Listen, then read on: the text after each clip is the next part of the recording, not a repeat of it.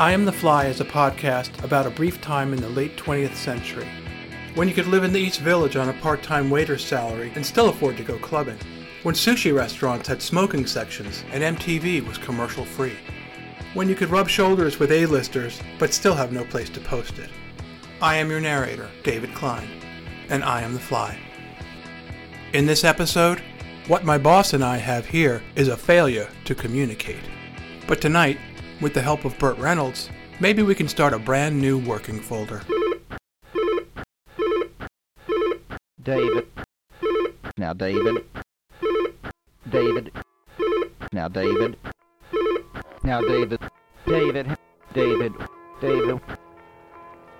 that's got to be booked now.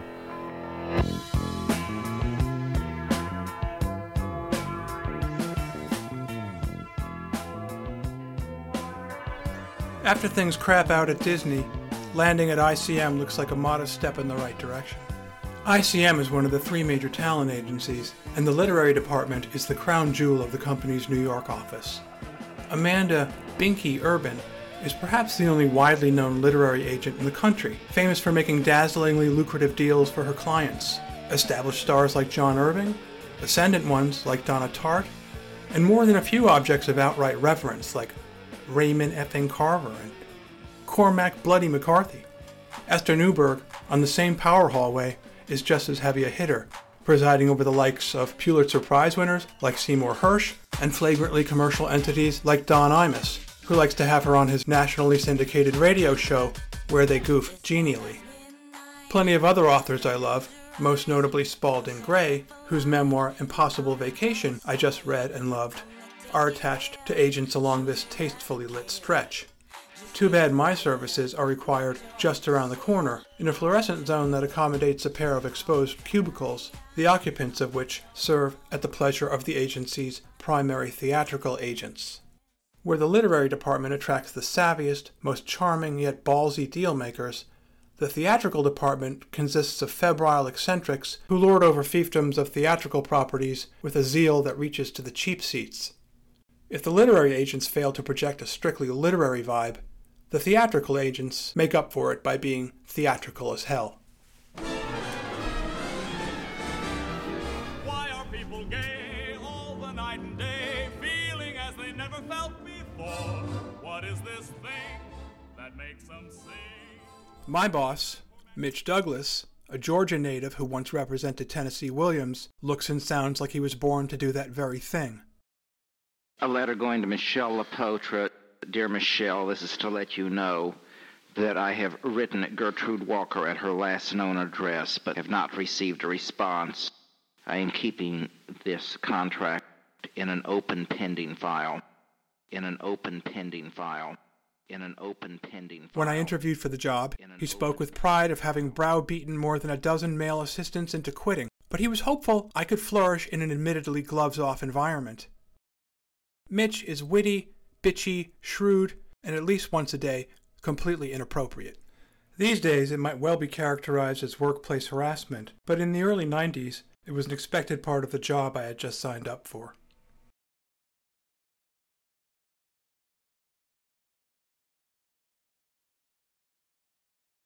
Toiling in the cubicle next to mine is the assistant for Bridget Ashenberg, the other major power in the theatrical department.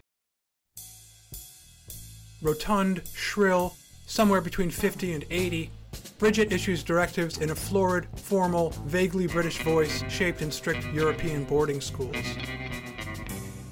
The representative for dozens of outsized playwrights and theatrical figures, people like Arthur Miller, Edward Albee, and Wendy Wasserstein, she seems to have no life outside her work.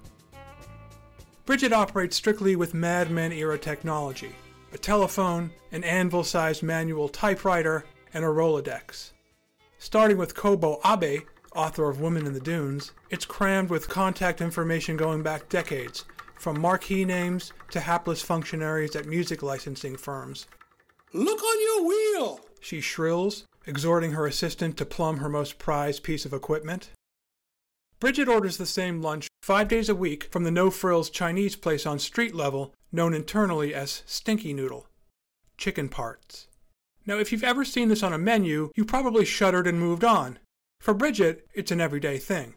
Christopher, where are my chicken parts? I ordered them, Bridget. Well, where are they? Bridget types everything out herself before it's typed out on letterhead by her long-suffering amanuensis. In a nod to modernity, she uses yellow post-it notes for this task, even employing whiteout when necessary, so that Christopher suffers no confusion as to her meaning. Because she has such a vast and wide-ranging clientele, her office is in a state of constant siege by those seeking permission to mount new productions of plays and musicals she represents. A Hungarian production of Grease, 2 performances of Claire Booth Luce's The Women in La Jolla. They all have to go through Bridget, who is fiercely protective, dispatching lethal memos as if from a battlefield bunker on behalf of those she's sworn a blood oath to protect. To one of the guys who wrote Grease. You are being taken for a chump, my friend, and I won't have it. To Catherine Sheehy, American Theatre Magazine. Dear Miss Sheehy, I have tried twice, yesterday and today, to reach you by phone, but it was hopeless. You have remarkably stupid people answering the phones. You had called Arthur Miller to ask for his social security number. It is 503... To a longtime contact at the Mexican Writers Guild. Tell Lorenzo Becker that I will grant him one final extension for which he must pay an additional $1,000. I will not put up with these ridiculous delays. You know the old American saying, Louise, shit or get off the pot. You may quote me. At least Bridget wields her high-grade chutzpah on behalf of icons. Mitch has a list only a mother could love. His bread and butter is Nonsense, the shticky off-Broadway musical and mega franchise in the making.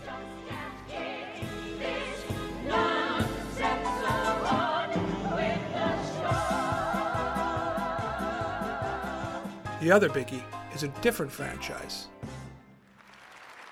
Calinetics, a rival to the Jane Fonda workout tape. Hello, I'm Callan Pinkney, and welcome to Beginning Calinetics.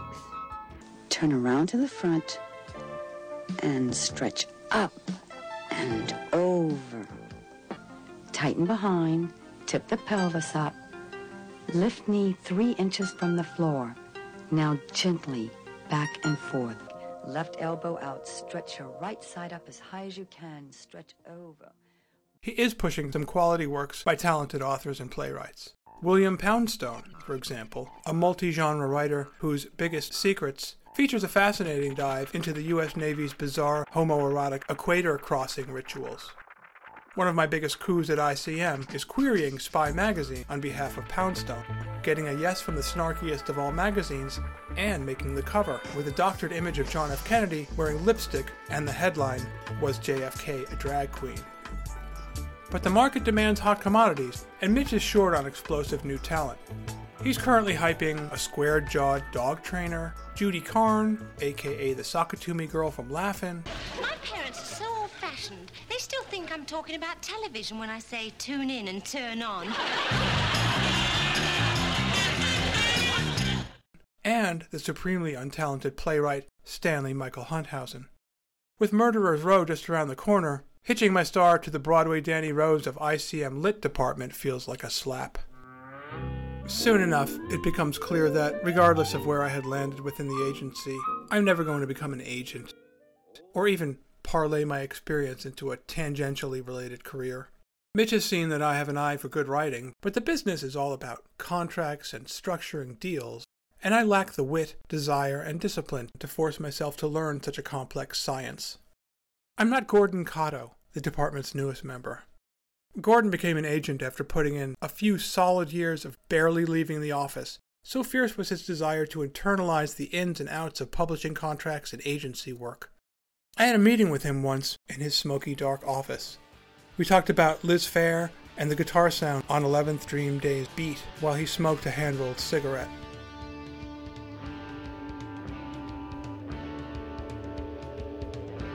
An author called, and as I listened to him discussing a certain section that had been rewritten per his suggestions, I thought, what a great job he has. But in order to enjoy that end of it, you have to be a businessman too. I know myself well enough to see that I am not one of those. I stick around ICM because it's a place from which bright, talented people are poised to spring. And as someone whose talents haven't risen to the surface quite yet, it makes sense, at least on paper, for me to work here. It pays the bills, and it sounds fairly interesting when people ask me what I do, as long as I de-emphasize the menial tasks and talk up the agency stuff. And having a decent story to tell in New York City, one that doesn't elicit a conciliatory wince from whoever you're telling it to, is essential. Everyone I know right now is up to something cool. My brother is En Fuego in London, having done buzz for MTV and a bunch of edgy music videos, including the first single from U2's Achtung Baby, The Fly. Noni has survived her first major debacle, backing out of Godfather 3, and come back strong with her first $100 million grossing movie, Bram Stoker's Dracula. And she has a new one coming out, directed by Scorsese. My old pal from Tenafly, Tommy Roberts, is in Brazil, living in neo-colonial splendor. My buddy and former roommate, Dave Schlackett, having rebounded from the loss of Marissa Tomei, who's in her full My Cousin Vinny glory by now. Yeah, you blend. Has gotten into construction management with Steve, and their company is putting up clubs all over New York, including the ultra-hot 10th Street Lounge. Hell, my former roommate Dave's younger brother has a movie coming out. An art house queer-centric take on the notorious Leopold and Loeb thrill kill murder, no less. And it's getting plotted to the New York Times. 1923. I've waited 6 weeks since our last crime. Do I do what you want? I'll do what you want. ICM enables me to at least allege that I'm on some kind of career path. And it isn't without its pleasures. My fellow assistants, most of them a year or two out of college, are up on everything and going places. Some are accomplished writers, already on a literary path, and working on novels. Everyone's a reader, and conversations are lively. A dog-eared paperback copy of A Confederacy of Dunces made the rounds recently, and all of us sat around in the common room bandying lines from its unhinged protagonist, Ignatius P. Riley, over styrofoam containers of stinky noodle. Meanwhile, proximity to fame, fortune, and ego, as I already know, is often surrealistically entertaining. The stream of self-important inter-office memoranda, for example, serves up literary gold daily. It is very important that we come up with some motion picture activity for MC Hammer. More profound is the faint whiff of power I derive from presiding over the mail, a zone where manuscripts, both solicited and not, mingle with contracts, invitations to readings, concerts, premieres, and fan mail of all stripes, making me privy to the infinite variety of human experience that will one day be provided by the internet. In one morning, I might encounter an egregiously apologetic Japanese play producer. I am very sorry for the trouble caused by this unsuitable happening. I apologize most profusely for the inconvenience you have sustained. A high school student requesting a piece of Eartha Kitt's garbage for a dubious social studies project. All you have to do is dip into your wastebasket and send something that is representative of yourself. Or an inquiry from a man in Jakarta directed to deceased writer Gordon Merrick, volunteering his services as a manservant. You'll have to imagine that one for yourself. Of course, there are unsolicited book proposals of all stripes, and Mitch has seen them all. Good guy gets in bad guy's body and vice versa. Period. Inevitably, the woman looks down and sees her penis for the first time and pees all over, quote, himself, close quote, and everybody else in the room. I get to know Edwin Newman, the NBC News veteran and foremost authority on proper English usage, through a few weeks' worth of phone calls regarding the reissue of two of his books. Newman, a celebrated lamenter of the lost art of precise language, devoted an entire chapter in Strictly Speaking to his deep loathing for the phrase, "It is incumbent upon me." Is everything beginning to lose its meaning? I think that happens, yes, and I think one can easily find examples of. Let's take the word that has become tremendously popular, major. Now, you can pick up the New York Times, for example, and you can see in a single article 8 or 9 different things referred to as major. Now, if everything is major, nothing is minor. And if nothing is minor, then by definition, nothing is major. Now, what we are in the process of doing is destroying the word major. He's a curmudgeon, to be sure, but a gentle man of learning and deeply held convictions. By the end of our dealings, I'm getting pretty relaxed about picking up the phone and bantering with this beacon of formal, tasteful discourse. One morning, phone rings, and it's Ed. Is this David Klein? Yes, it's me. It is I? Either one is fine in this context, he replies, with a chuckle. We finish our last bit of business, and that's that. 10 minutes later. Mr. Klein? Yes? Ed Newman. Hello. It is I is correct. Ah, fucking Ed. I recall one other moment of surpassing sublimity. The Pulitzer Prize-winning playwright Arthur Miller is awaiting the completion of some contractual paperwork, and just to kill time, he starts to walk the office floor. This is long before all that open office stuff. ICM's layout is a simple rectangle, with two long corridors reserved for the powerful and two ignominious short ends for the worker bees. A few times every hour, I push back from my crevice and coast on deck chair wheels into the hallway, using just enough force to ensure I'll miss the file cabinets on the other side of the aisle. With a rightward glance, I have a direct view through Mitch's doorway, where Arthur Miller is just about to pass. But something causes the great man of letters to pause and do a theater-worthy double-take. I know what stopped him. Propped in Mitch's picture window is a life-size black-and-white cardboard cutout of Miller's former wife. Now, it's not like seeing images of Marilyn Monroe is an uncommon occurrence for Arthur Miller, but this time, the sight of this promotional souvenir for a compendium by the photographer Bernard of Hollywood, which Mitch is pitching as a coffee table book, hits him with the poignancy of one of his plays. He stops dead, has to collect himself. Coming off flat feet, he summons his gate, which gives me time to power scoot back into my nook before I'm spotted. The breaking point comes after a night out in the city. It starts at an industry cocktail party at the Museum of Modern Art in honor of noted conceptual artist Burt Reynolds. Mitch is always getting invited to these things, but he's never asked me along before, and I admit to feeling a little excited about the Burt soiree. Despite the smirks, the lame comedies, the paparazzi punch-outs, to me he's still bone arrow Burt kicking redneck ass in Deliverance. I ask Mitch, why the big bash for Burt, and why at MoMA? The man's desperate. No one takes him seriously. We arrive at the party, and I get a couple of Manhattans for me and Mitch. A leathery woman comes over, chats us up, finds out who we are, and gives us the business card of Burt's new production company, Burt/Reynolds/Productions, Inc. She makes a little parlor trick of remembering our names, then leads us over to the Burt. Mitch knows just what to do. Why, Burt Reynolds, he says. I haven't seen you since we did Mass Appeal in Jupiter, Florida, and that was a good 10 years ago. How are you? 10 years is an eternity in Hollywood, but for Burt, or one imagines a guy like Burt, being tangentially involved in the same dinner theater production greases the conversational wheels to a more than ample degree. He doesn't necessarily want to talk to us, but now, at least it's easy. Sure, I remember, he says. Charlie Durning brought down the house nightly. He arches an eyebrow. Nightly. Remember that thing he improvised? Oh, Burt remembers the touch all right. He fixes his gaze upon me, and I'm in the zone. I can almost hear the opening notes of dueling banjos. One night Charlie enters stage right, and he's tossing a jelly bean in the air. 15, 20 feet in the air.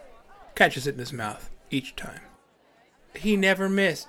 One night he used chocolate babies. Burt's working the room now, making his way toward a banquette, which he mounts gracefully.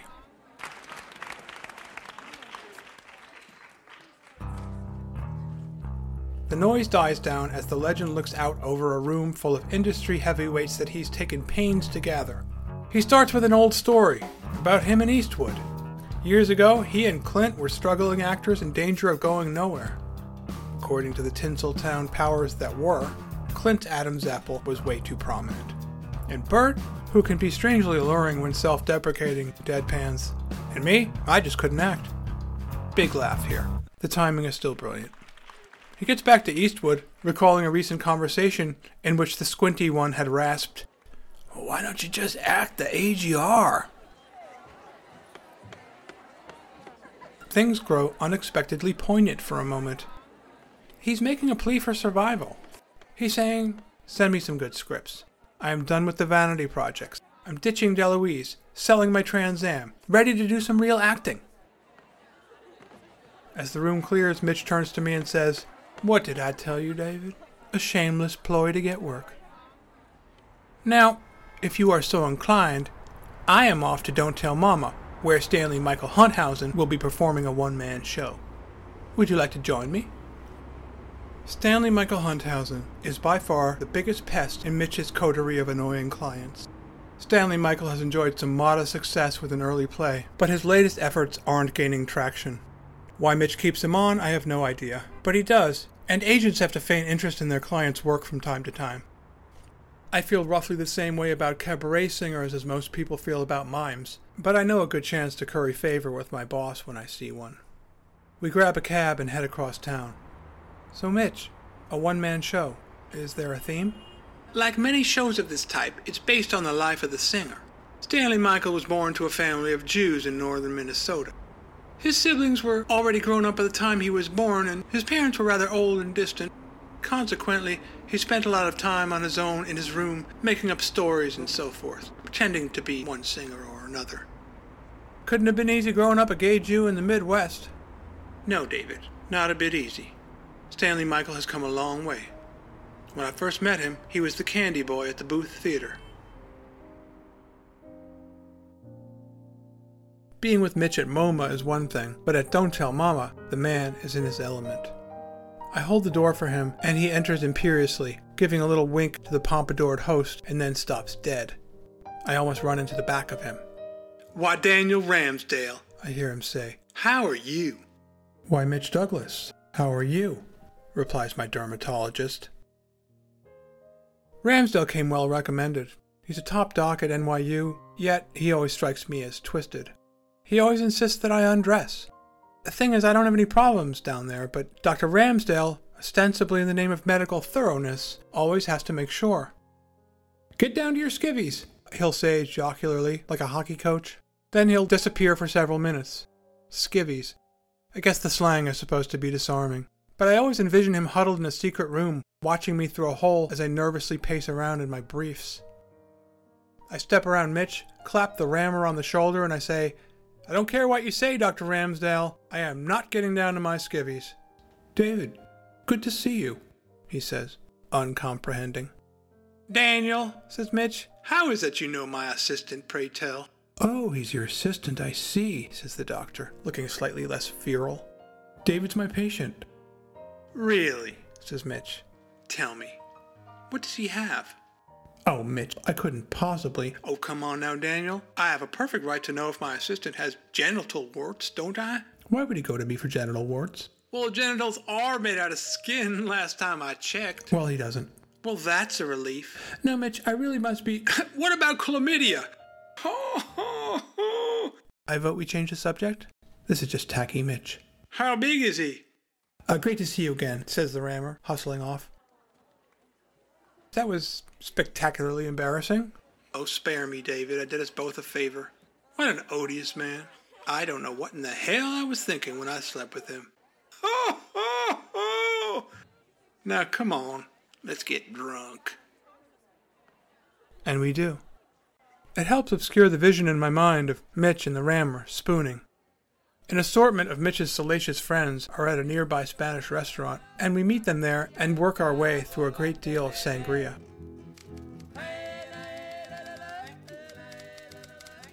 The next morning, Mitch is seated at my typewriter, clacking away in an obvious huff. Sans pants. Presumably, he'd gotten soaked in the downpour I've just made my way through and hung up his trousers to dry in his office. He's just wearing boxers. It's a few minutes before 10 when work officially begins, so he's banking on minimal foot traffic. David, what did I tell you? About what, Mitch? About what, Mitch? Clause 4, (e). What did I tell you? That we have to add the language about the videocassettes. Yes, David, that we have to add the language about videocassettes. I was going to add it this morning when I got in. When am I meeting with Barbara Guggenheim? This afternoon. Did you write it in the book? I came into your office yesterday afternoon and wrote it on a yellow sticky pad and held it up to you and you said, okay. Did you write... Don't you get sassy with me. Did you write it in the book? No. Do you remember what I told you on your first day about the importance of keeping my phone book? I believe you called it the bulwark of any successful agency. David, are you trying to annoy me or are you just stupid? We had a good time last night, Mitch. Can we not just bask in the afterglow for a minute or two? Now, David. I've been doing this for 22 years, and I'm not about to change now. Your job is to obey me. I'm not being willfully disobedient. I don't care about that, David. I just want you to obey me. Okay. Well, say it. Say, I will obey you. This is unnecessary, Mitch. I'm here to assist you, and assist you I will. But obey implies a sort of master-slave relationship. Exactly, David. Exactly. Somehow, you have managed to stumble upon les mots justes. I can't say that. It's against my religion. You will obey me or you will be discharged. Hearing the words, I will obey you, spring from my lips, surely ranks among my life's low points. Yes, you will. Now, David, it never hurts to learn your place in the pecking order, because someday, Lord willing, you'll have someone who will obey you too. That's not really what I'm after. Really? And what are you after? Did you happen to read yesterday's obit of Pinky Lee in the Times? He initially planned on... David. Mitch? Go get me my pants. They're on the heating vent in my office. Mitch Douglas's office? Ah, Stanley Michael, the man of the hour. You must be feeling well. You were really in command last night. Oh, you were there? I had to make a swift exit, but I must say, you actually got me a little misty there when you sang Send in the Clowns. And Lord knows, that's been done to death. Well, thanks, I think. And I loved your scat singing on Green Dolphin Street. Scat singing? I'll get Mitch. I write Hunthausen's name on a yellow post-it in overly large print and hold it in front of Mitch's face. He snatches the phone from me. Why, Stanley Michael Hunthausen, how are you? Then, placing his palm over the receiver, he whispers through clenched teeth, My pants, now. In Mitch's office, I gaze down on Central Park. I survey the framed thing commemorating $2 million in sales of Calinetics for the hips, thighs, and buttocks, the contracts on his desk, his leather couch, the bust of Truman Capote. Eventually, I see his pants. A minute later, I emerge from his office, wearing them. Mitch is capacious through the middle, so the trousers, which are almost dry by now, fit comfortably over my own, although they end several inches above my ankles.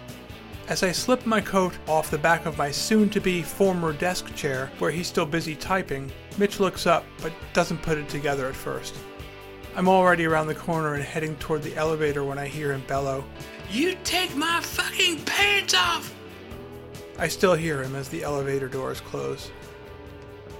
Not long afterward, I run into Gordon Cotto on 6th Avenue. I tell him I'm writing a few short stories and ask if it'll be okay if I could send him a few. He says, sure. A few weeks later, Gordon writes back saying he wasn't even sure that what I'd written qualified as short stories. David, these two contract folders, Maryland and Nonsense 2, can be put in the contract file. In other words, they have been concluded.